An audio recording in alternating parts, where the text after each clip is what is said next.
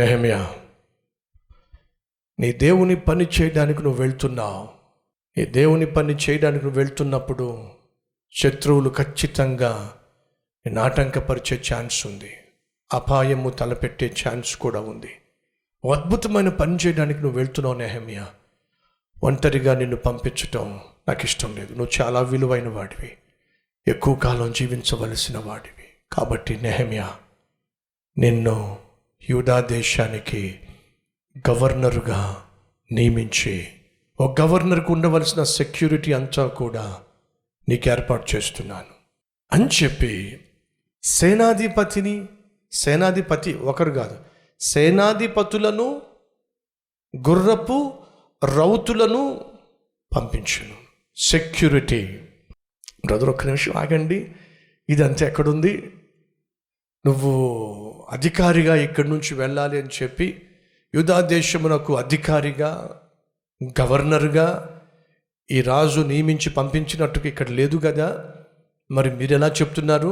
దయచేసి గమనించండి, బైబిల్ని మనం జాగ్రత్తగా చదివితే అర్థమవుతుంది. 5వ అధ్యాయము 14వ వచనము, మరియు నేను యూదా దేశములో వారికి అధికారిగా నిర్ణయింపబడిన కాలము మొదలుకొని, అనగా అర్థహస్త రాజు ఏలుబడి యందు 20వ సంవత్సరము మొదలుకొని 32వ సంవత్సరం, అంటే అర్థమైందా మీకు? యూదా దేశమునకు ఏమిటట అధికారిగా. అధికారి అని తెలుగు బైబిల్లో ఉంది, గవర్నర్ అని ఇంగ్లీష్ బైబిల్లో ఉంది.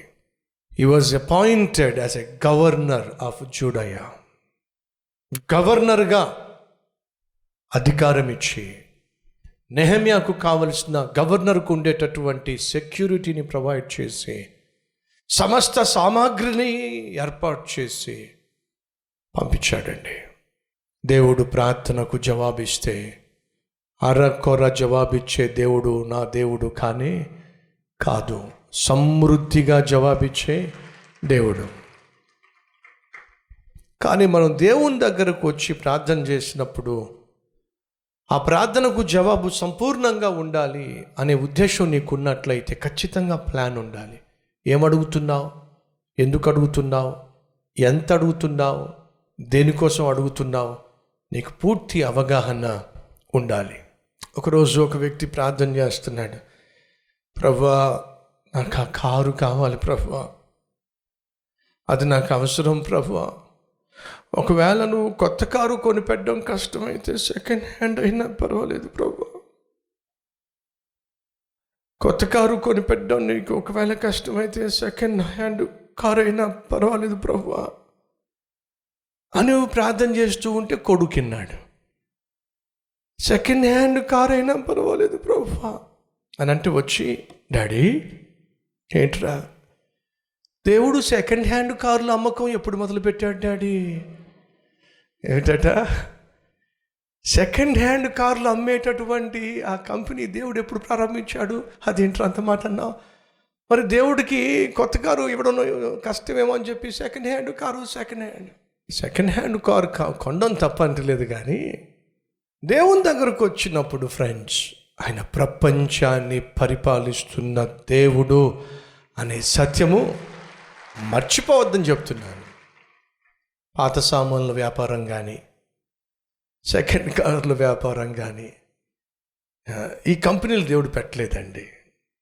అంటే ఎవరైనా ఒకవేళ ఆ కంపెనీలు పెడితే మళ్ళీ మీరు నాకు బడి అడవకండి, ఎవరి వ్యాపారం అరిది. కానీ నేను మాట్లాడుతుంది దేవుని గురించి.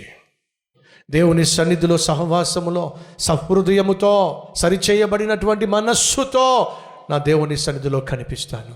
ఊహించిన దానికంటే, తలంచిన దానికంటే, ఆశించిన దానికంటే అత్యధికమైన సమాధానం నేను పొందుకోవాలని ఆశపడుతున్నాను అన్నవారు మీ హస్తాన్ని ప్రభు చూపిస్తారా?